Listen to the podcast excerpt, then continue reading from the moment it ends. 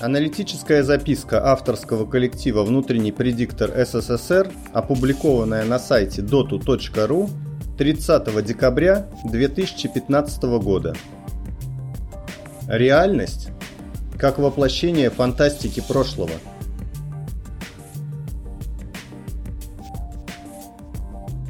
Как уже неоднократно говорилось, глобализация – процесс объективный, в силу биологического единства человечества, расселившегося почти по всей Земле. Сутью ее является построение некой культуры, в которой в будущем объединится все человечество. И вопрос в том, какой будет эта культура. Ныне глобализация вступила в новый этап. Он принципиально отличается от предшествующего, в том числе и в аспекте технологии управления толпоэлитарным обществом – и поддержания устойчивости толпоэлитаризма. В 60-е и 70-е годы 20 -го века одним из наиболее востребованных жанров литературы для молодежи была научная фантастика. От современной литературы в жанре фэнтези она отличается тем, что в ее сюжетах был запрет на магию, а чудеса должны были твориться на основе достижений науки. Запомнился сюжет одного рассказа кого-то из зарубежных фантастов, опубликованного в СССР в каком-то сборнике фантастики в те годы. Рассказ назывался «Голос Бога». Суть его сюжета в том, что некий изобретатель научился структурировать атмосферу так, что в ней возникли аналоги устройств радиотехники, главным качеством которых была невидимость. Немедленно нашелся инвестор, который решил войти в дело и привнести в него глобально-политическую составляющую – Изобретатель обеспечивает техподдержку глобально-политического проекта, а группа инвестора, эксплуатируя качество невидимости аппаратной среды и возможность генерации радиоприемников на атмосферно-элементной основе в любой точке планеты, решает управлять толпами от имени Бога, транслируя свои распоряжения по этой сети радиовещания. Чем рассказ завершился, это уже забылось, но Концептуальная идея его сюжета запомнилась. Повелевающий голос небес, источник которого выявить на основе общеизвестных достижений науки не удается, способен погнать бездумно безвольную толпу куда угодно. С того времени прошло уже около полувека. Таких высот, как в рассказе, техника пока не достигла. Но интернет и прочие сетевые технологии, в том числе и мобильные, входят в жизнь все более широких слоев населения во всех странах. И под их власть подпадают даже дети дошкольного возраста, а не только взрослые. Многие дети фактически растут в информационной среде, порождаемой этим сегментом техносферы.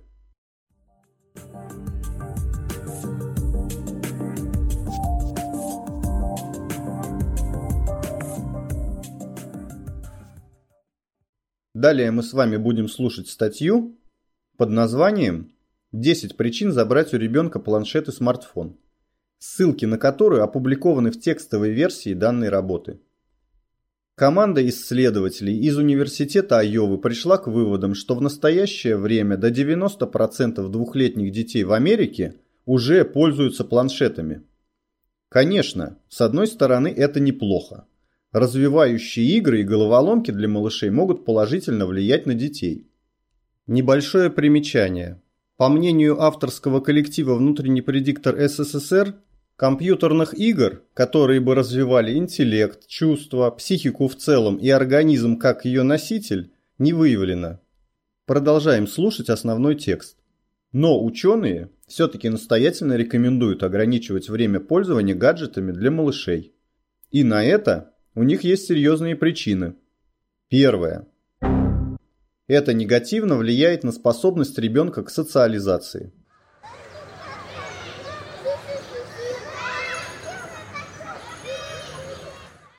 В возрасте от 0 до 2 лет мозг ребенка увеличивается в три раза. Голос родителей, их прикосновения, совместные игры – могут помочь ребенку сформироваться именно таким образом, чтобы затем устанавливать нормальные эмоциональные связи с другими людьми. Но у малышей, которые уже в таком малом возрасте имеют доступ к гаджетам, постоянно смотрят мультфильмы, все намного иначе. их нервная система начинает хуже развиваться. Это плохо влияет на концентрацию внимания и восприятие окружающих людей. Когда они взрослеют, им становится труднее построить нормальные и гармоничные отношения с окружающими людьми. Второе. Дети больше подвержены зависимости от гаджетов, чем взрослые. Технологии привлекают людей тем, что в виртуальном мире можно бесконечно пробовать что-то новое. Очень сложно отказаться от их использования именно потому, что нет никаких ограничений в удовлетворении своих желаний, говорит доктор Гэри Смол, профессор психиатрии и директор Центра долголетия при Калифорнийском институте неврологии. Одним нажатием на кнопку ребенок может получить желаемое, но технологии не могут научить ребенка умеренности – Именно поэтому он привыкает к смартфону моментально. Но, в отличие от взрослого человека, не всегда может контролировать и ограничивать себя. Третье. Пристрастие к планшетам и гаджетам провоцирует истерики. Если эти устройства становятся главным инструментом, чтобы успокоить и отвлечь маленьких детей, то каким образом будут развиваться их собственные внутренние механизмы саморегуляции? Задается вопросом доктор Дженни Редески. Если у ребенка появляется привязанность к чему-либо, он начинает плакать и злиться, когда у него это пытаются отнять. Но, если ваш малыш закатывает истерику по поводу гаджета, не спешите снова давать ему планшет только ради того, чтобы успокоить. Это не решит проблему, а лишь усугубит ее. Лучше постарайтесь успокоить ребенка добрым словом и отвлечь его обещанием сходить погулять или какой-нибудь интересной историей. Четвертое.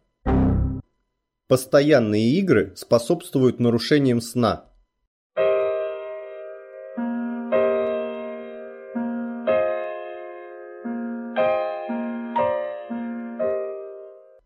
Доказано, что использование электронных устройств в вечернее время неблагоприятно влияет на качество сна и плохо сказывается на эмоциональном и физическом состоянии на следующий день.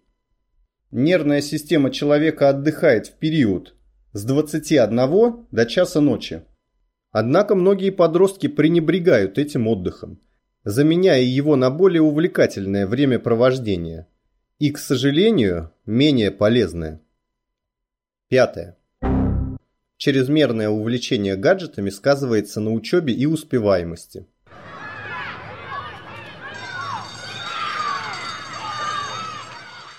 По мнению многих исследователей, смартфоны, планшеты и прочие гаджеты отрицательно сказываются на способности детей к обучению, потому что постоянно отвлекают их внимание и делают их рассеянными.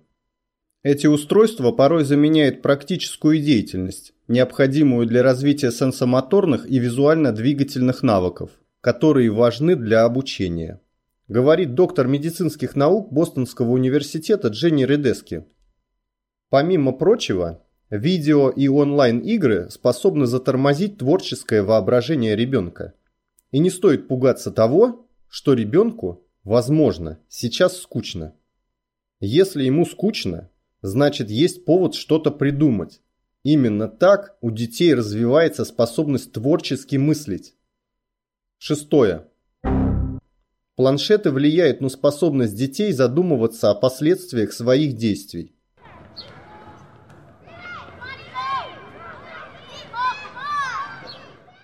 Общаясь вживую, человек научается следить за реакцией собеседника на его слова – и в этом ему помогает интонации, выражение лица, тембр голоса, общее поведение.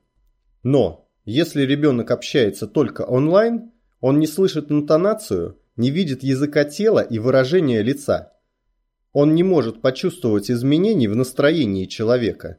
Между тем, все эти навыки являются основой для установления человеческих взаимоотношений.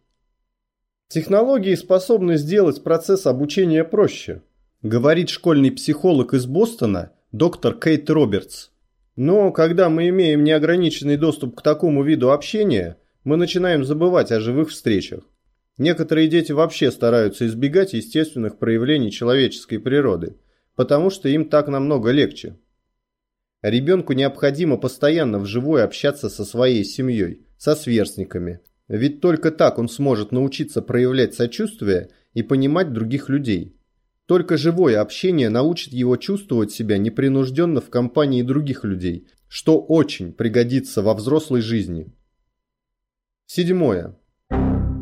Чрезмерное увлечение гаджетами может способствовать психическим расстройствам. По утверждению экспертов, чем больше дети проводят времени за планшетами и гаджетами, тем выше риск развития у них детской депрессии, тревожности, отсутствия привязанности к родителям и родным братьям и сестрам. Также у них может развиваться синдром дефицита внимания, психозы и могут появляться проблемы с поведением и послушанием. Восьмое. Увлечение гаджетами влияет на физическую активность.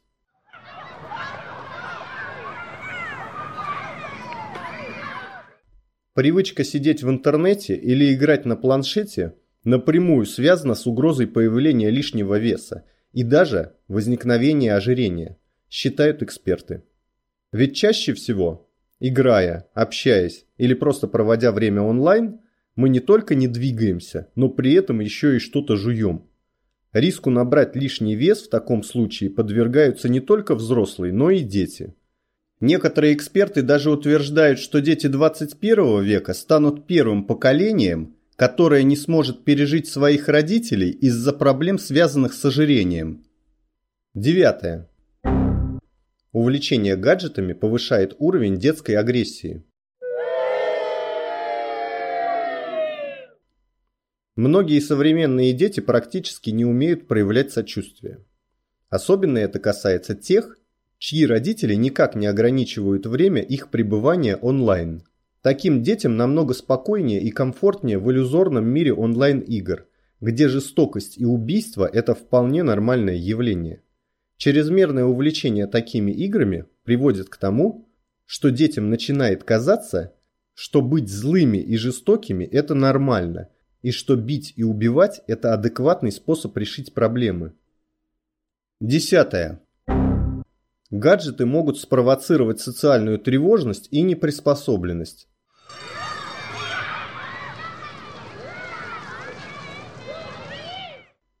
Огромный поток информации, порой лишний и вредный, даже взрослого человека может сделать нервным и беспокойным. Что же тогда говорить о детях, которые еще менее стойкие к различным волнениям? Кто-то что-то не так написал в соцсети, возможно, кто-то сказал что-то обидное или унизил. И все. Их детский покой нарушен.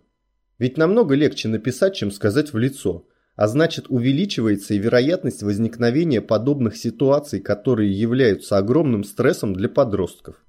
В результате они могут замкнуться и вовсе перестать общаться в реальной жизни с реальными людьми. Развитие социальных навыков – вот что особенно важно для каждого ребенка.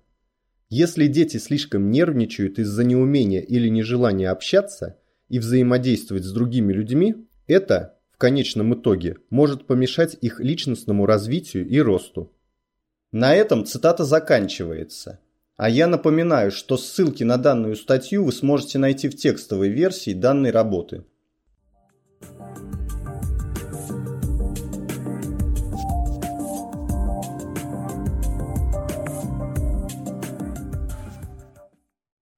Но о главном в этом процессе американские исследователи не сказали – Главное состоит в том, что таким образом происходит становление глобальной техносферной церкви расчеловечивания человека на основе материалистического атеизма. Суть этого процесса в следующем. С конца XVIII века в Европе и Америке непрестанно нарастает доля населения, которая не верит вероучениям традиционных конфессий и эта масса населения перестает быть управляемой авторитетом священнослужителей традиционных конфессий. Поэтому у тех, кто управляет осуществлением толпоэлитарной глобализации на основе библейского проекта в его разнообразных версиях, встает вопрос. Как сохранить власть над толпой? И как подчинить себе этот сегмент толпы, впавший в материалистический атеизм? Ответ на этот вопрос дают облачные технологии, технологии Big Data, большие данные, и работы в области создания искусственного интеллекта. Суть облачных технологий состоит в том, что пользователю предоставляется возможность хранить свою информацию не на своем персональном носителе, а на чужом носителе того, кто предоставляет услугу. Это удобно, поскольку избавляет пользователя от многих задач. Первое. Необходимости регулярно архивировать свои данные. Второе. Обеспечивать идентичность информации на разных носителях, находящихся в его пользовании, поскольку облако доступно из любого места, и любой гаджет пользователя может быть с ним связан и может предоставить доступ ко всей информации, закачанной им в облако. На следующем этапе пользователь освобождается и от необходимости устанавливать на свои устройства то или иное программное обеспечение, поскольку облачные технологии позволяют иметь на сервере все необходимые программы в их последней и наиболее совершенной версии и обеспечивать, во-первых, доступ пользователей к ним по подписке с любого гаджета и, во-вторых, техподдержку пользователей. Но поскольку на Земле пользователей миллиарды – то в облаках собирается уйма информации.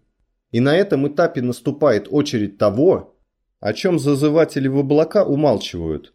Технологии Big Data и искусственный интеллект во всех его разновидностях позволяет не только обсчитывать эти массивы персональных данных и прочей информации, но и на основе результатов обсчета манипулировать массой пользователей, впавших в зависимость от этого сегмента техносферы – становящегося посредником между людьми тем в большей мере, чем раньше их подсадить на гаджеты, в результате чего большинство из них станут неспособны к осознанно осмысленному волевому поведению. Манипулировать в этом случае можно по-разному.